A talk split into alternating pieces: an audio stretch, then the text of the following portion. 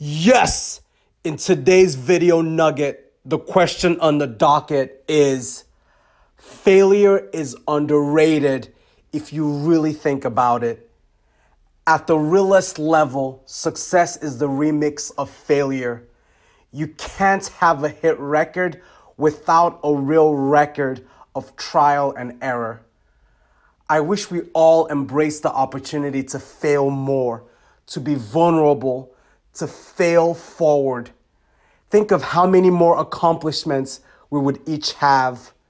Let failure be your guiding light. In reflecting on his invention of the electric light bulb, Thomas Edison famously described failing 10,000 times as simply finding 10,000 ways that didn't work. Failure is the best. Thank you.